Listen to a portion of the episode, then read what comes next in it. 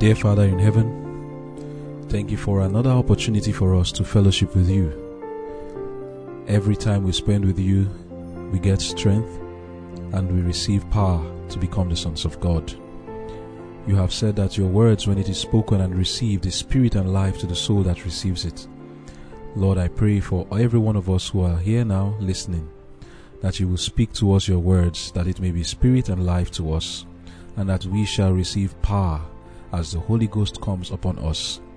As spiritual things are spiritually discerned, Lord, please grant us your spirit for the sake of discernment and for the sake of giving us power to perform what we learn. As for me, Lord, I pray that you put your words in my mouth, for nothing I can say can help your children. Therefore, Lord, bless us with your word as we listen. In Jesus' name I've prayed. Amen.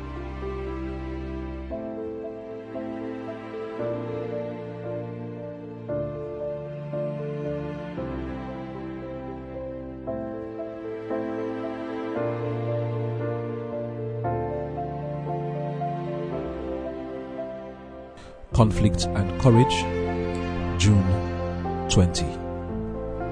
Satan's stealthy work. For our fight is not against any physical enemy, it is against organizations and powers that are spiritual. We are up against the unseen power that controls this dark world and spiritual agents from the very headquarters of evil.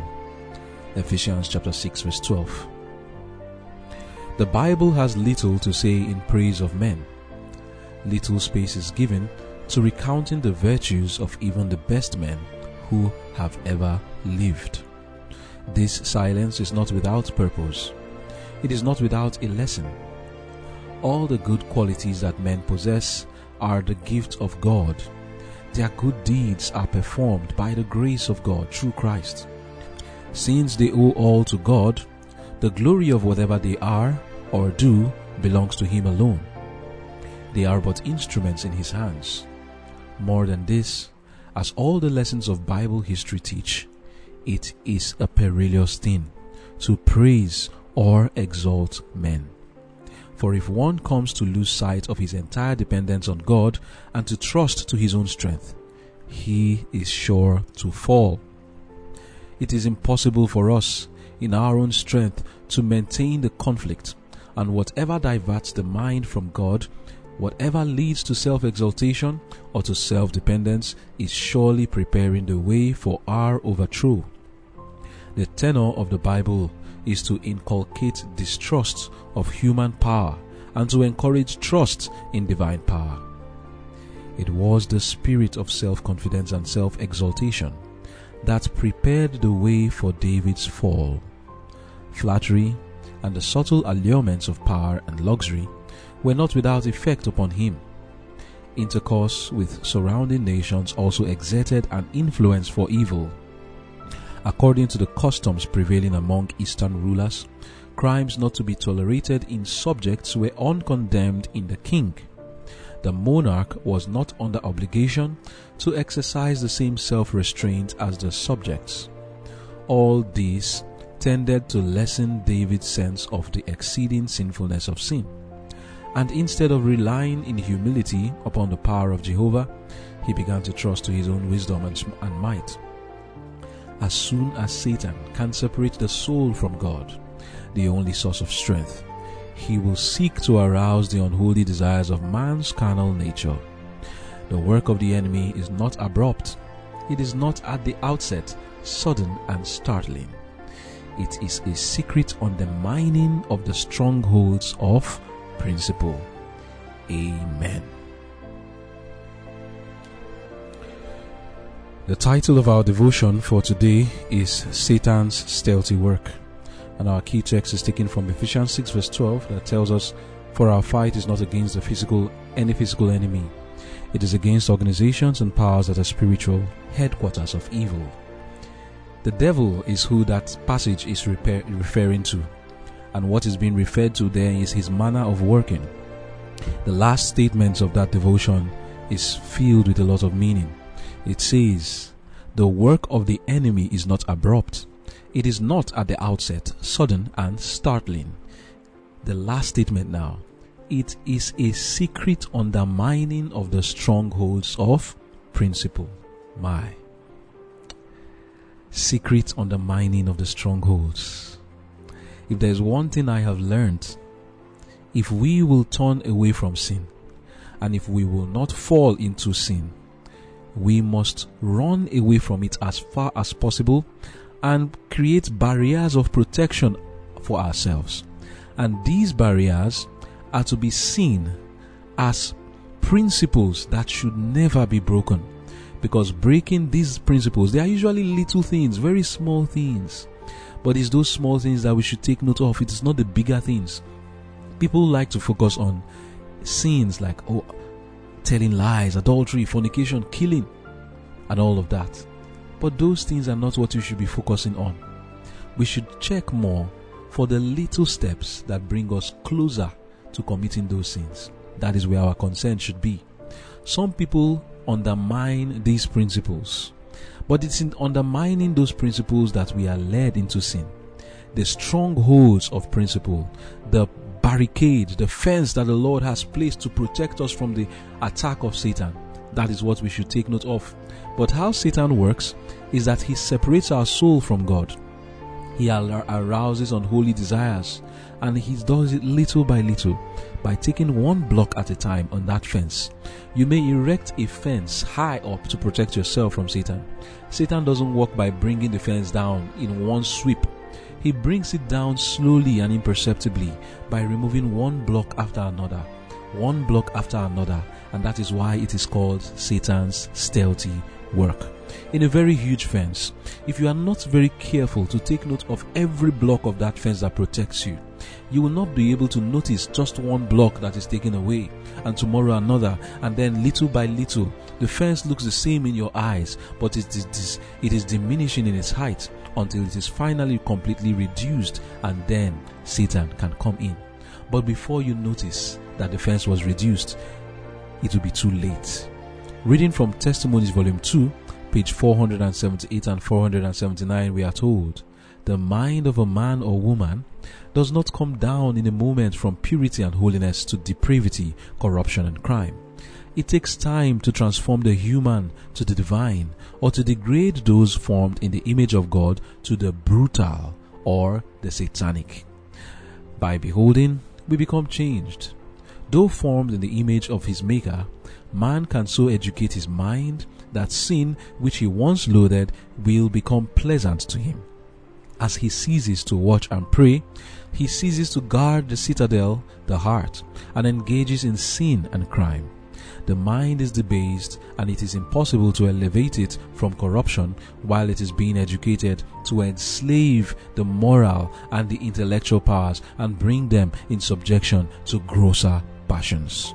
Constant war against the carnal mind must be maintained, and we must be aided by the refining influence of the grace of God, which will attract the mind upward and habituate it to meditate upon pure and holy things. End of quote. We are looking at the life of David. After David was king and the obstacles to his progress and the persecution that was given him when he was younger was taken away. There were things that happened in David's life that showed that this man, something was going wrong. Stealthily, silently, the barriers that protected him were being removed little by little. He was taking liberties that he should not have taken. And Satan was little by little undermining the strongholds of principle in David's life till he was brought so low to the brutal and satanic. David did things that even King Saul didn't do. David did the thing that King David did things that even King Saul did just equal to the same crime that King Saul committed. In 2 Samuel chapter 3 verse 2, it tells us down to verse 5 what this what this is. David first began by in the issue of his sexual sin going into polygamy because it was popular to do so. The word of, of God prohibits polygamy. He himself did not grow up in a polygamous home. This was a creeping compromise on his part. 2 Samuel 3 verse 2 to 5 says, And David were And unto David were born sons in Hebron. And his firstborn was Amnon of Ahinoam the Jezreelitess, and his second Chileab of Abigail, the wife of Nabal the Carmelite, and the third Absalom, the son of Maacah, the daughter of Talmai, king of Geshur, and the fourth Adonijah, the son of Haggith, and the fifth Shephatiah, the son of Abital, and the sixth Ithream by Eglah, David's wife. These were born unto David in Hebron. How many wives did we count now? That was about six women from Ahinoam, then to Abigail, and then to Maacah, and then to Haggith, and then to Abital. And then the sixth one, Ithream, um, Eglah. That was David's wife. Six wives David had now. Now, that was when he was in Hebron, Hebron. But when he became king of all Israel, in 2 Samuel chapter 5 from verse 13 to 16, when he now went to Jerusalem, the Bible says, And David took him more concubines and wives out of Jerusalem after he was come from Hebron. And there were yet sons and daughters born to David, and these be the names that were born unto him in Jerusalem Shammah and Shobab and Nathan and Solomon. Ibhar also, and Eli- Elisha, and Nepheg, and Japhia, and Elishama, and Eliada, and Eliphalet.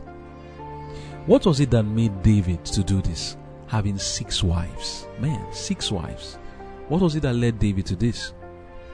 From our devotion as we read in Conflict and Courage, page 177, paragraph 4, it says, It was the spirit of self confidence and self exaltation that prepared the way for David's fall.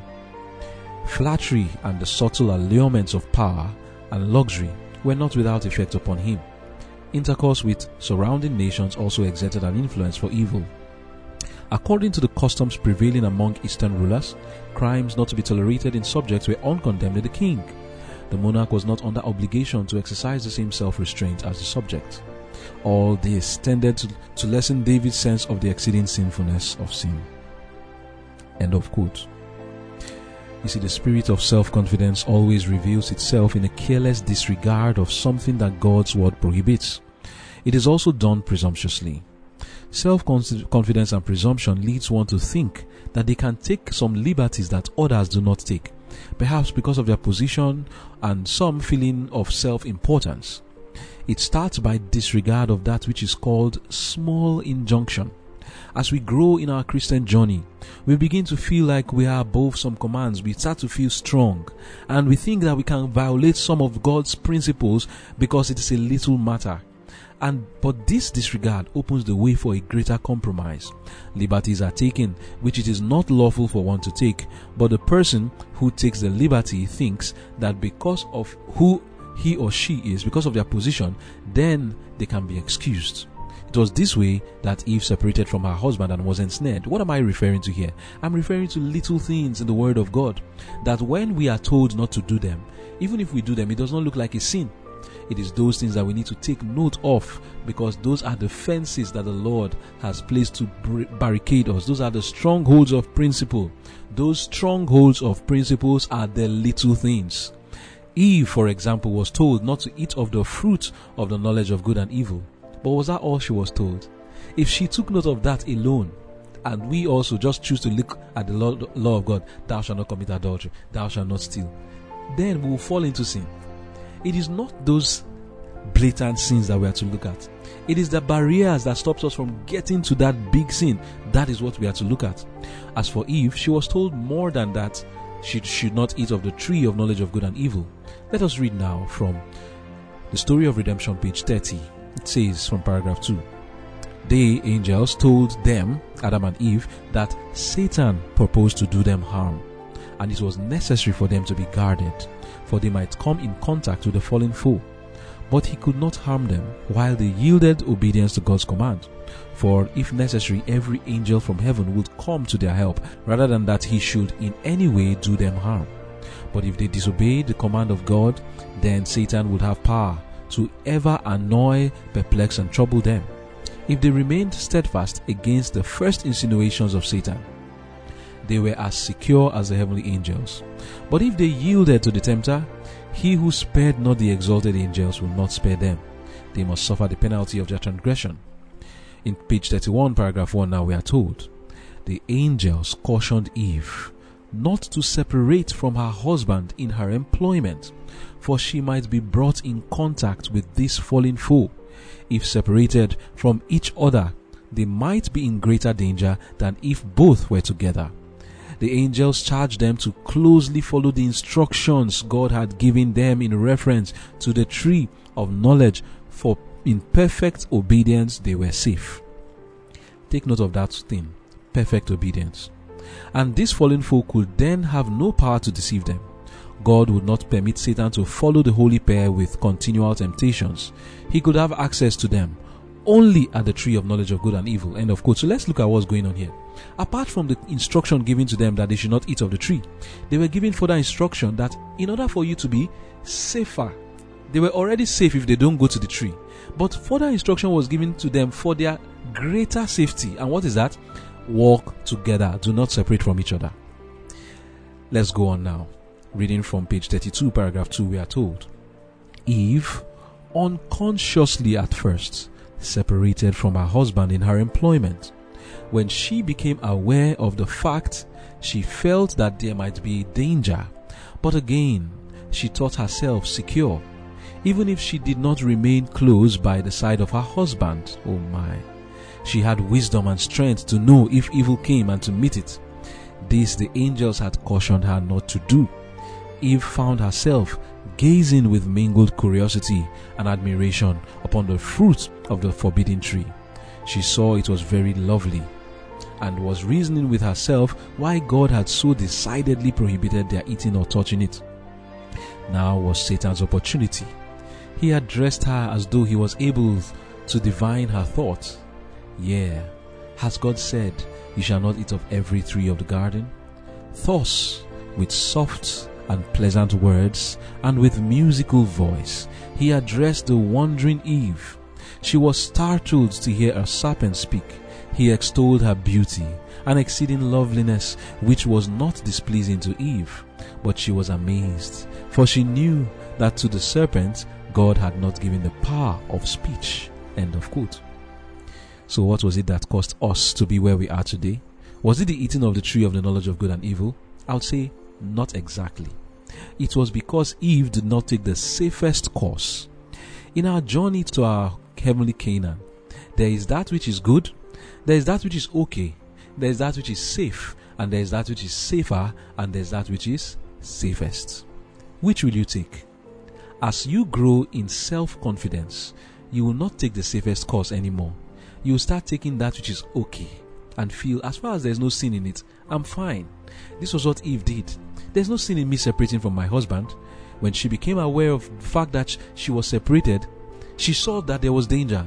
But then later, she thought to herself, I don't need to remain close by my husband. I have strength and wisdom enough to know if evil comes. Conflict and Courage, page 177, paragraph 5 tells us As soon as Satan can separate the soul from God, the only source of strength, he will seek to arouse the unholy desires of man's carnal nature. The work of the enemy is not abrupt. It is not at the outset sudden and startling. It is a secret undermining of the strongholds of principle. What were the strongholds of principle given to Eve? Don't separate from your husband. That's one. Secondly, don't go close to the tree. In separating from her husband, had she sinned? One will say no. In going close to the tree, had she sinned? One will say no. But was she safe? No. The safest course was given to her do not separate. Perhaps you separate ignorantly, no sin in it. But when she realized it, she felt, I can do well on my own. After feeling that way, she went to the tree. Now she has not sinned. If she left that tree without eating of the fruit, the Lord will not charge her with iniquity. But was she in the safest place? No, she was not in the safest place. Now she was parleying with sin, speaking with the serpent, the devil through the serpent. That was what she was doing. And what was next for her? Since she was where was okay, but not safe or safer or safest, she was in the place that was okay, but yet caution was to be carried in this place. What happened next? She fell. Satan's stealthy work begins with a disregard of those instructions that act as the initial barriers against sin. When those barriers are broken, no harm is done. This leads the one who broke the barrier to feel confident and see the barrier as unnecessary. Because sentence against an evil work is not executed speedily, the heart of man is fully set in them to do evil. Ecclesiastes 8 verse 11. It was thus that Solomon fell.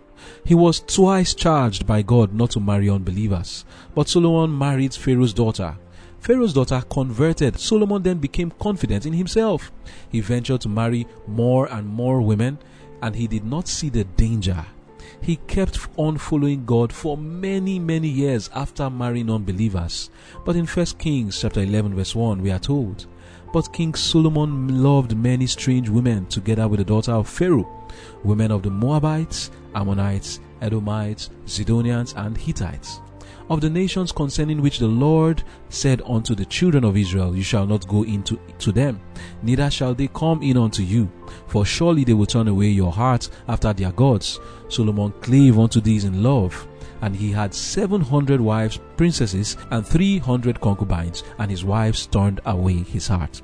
For it came to pass when Solomon was old, that his wives turned away his heart after other gods, and his heart was not perfect with the Lord his God, as was the heart of David his father.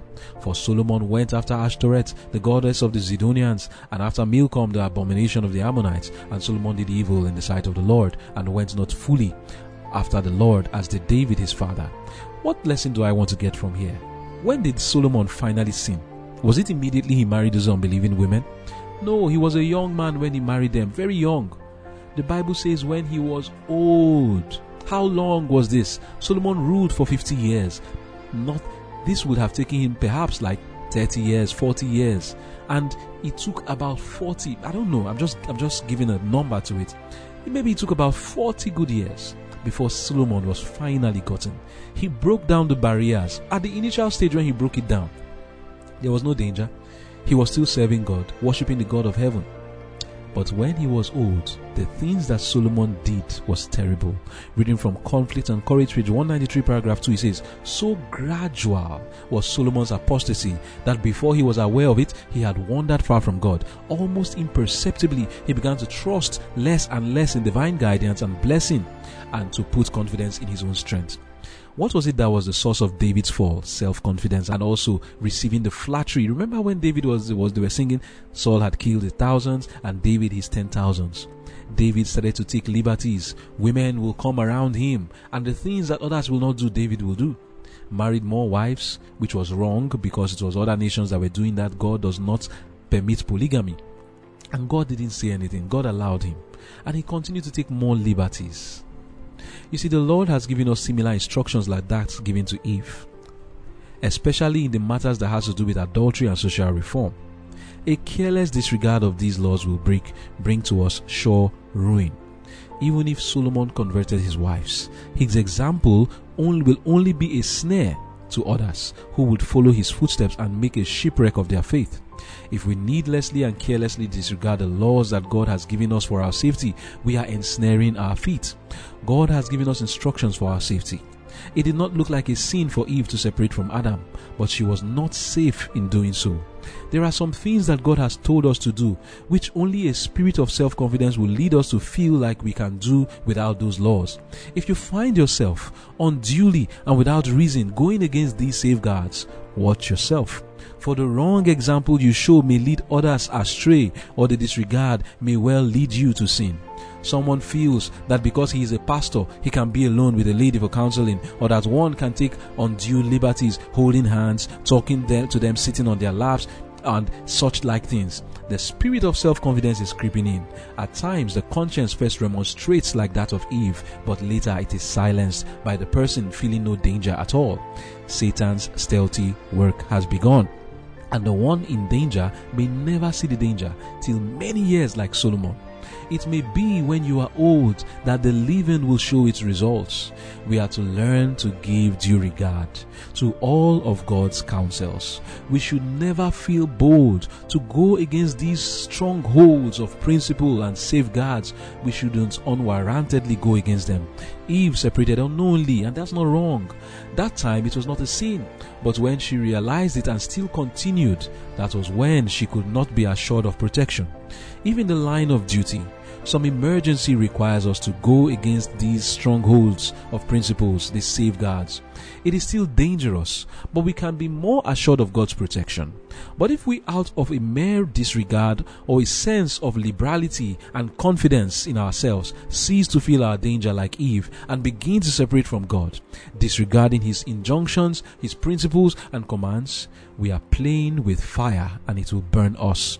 It almost looks as though no one is safe from this sin of self confidence and presumption. Even David fell into the same sin. Gideon, Samson, King Saul, Moses, and Aaron all fell for the same sin. To a greater or less degree, many of us fall into the same error of self confidence. Is there no hope? There is hope.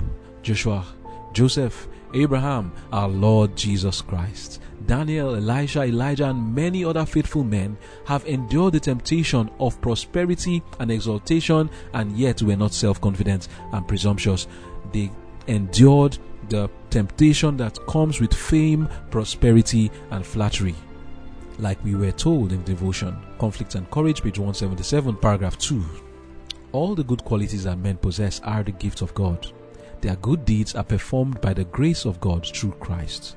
Since they owe all to God, the glory of whatever they are or do belongs to Him alone.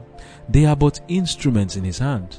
More than this, as all the lessons of Bible history teach, it is a perilous thing to praise or exalt men.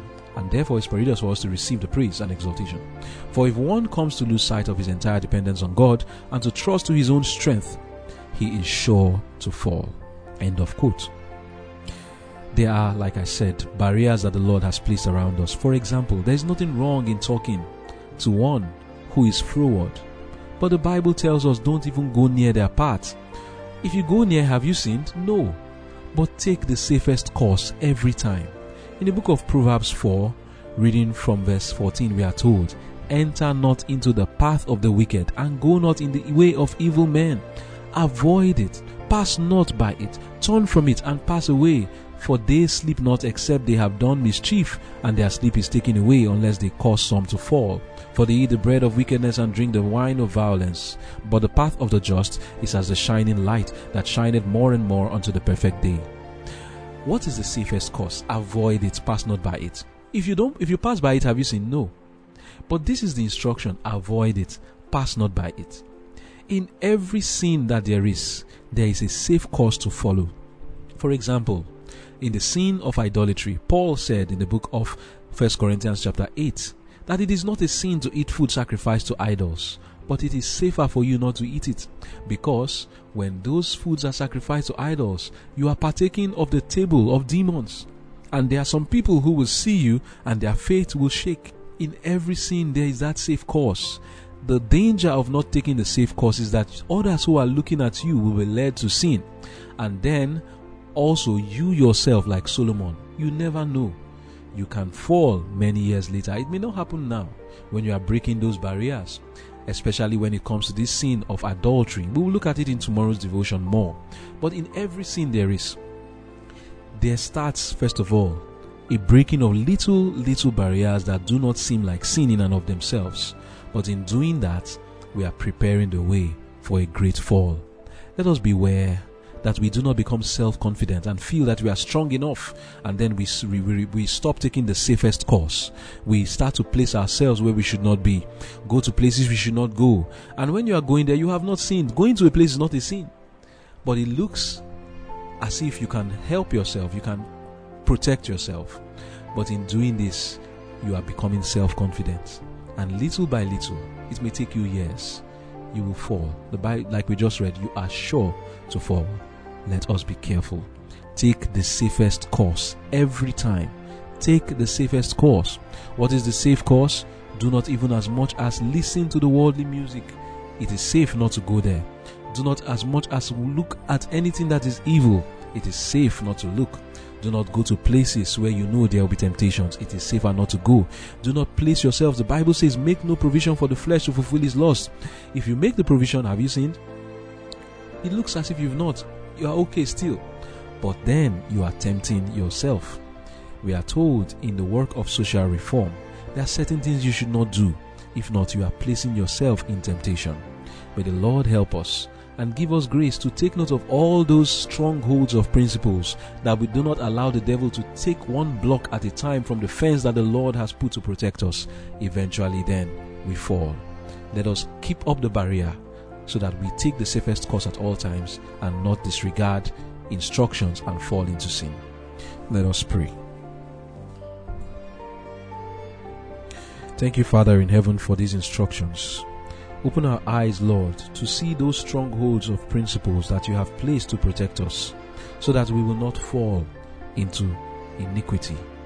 Lord, help us not to feel confident to do things and go to places that the Lord will say that this is not safe for us to go to, or for us to do, or a safe place for us to go. Help us, Lord, to retrace our steps. If we have some things we are doing that shows that we are playing with fire, Please, Lord, help us not to go further anymore. Bring it to our notice, Lord, that we may repent of it. Thank you, Lord, for hearing and answering our prayers. In Jesus' name I've prayed. Amen.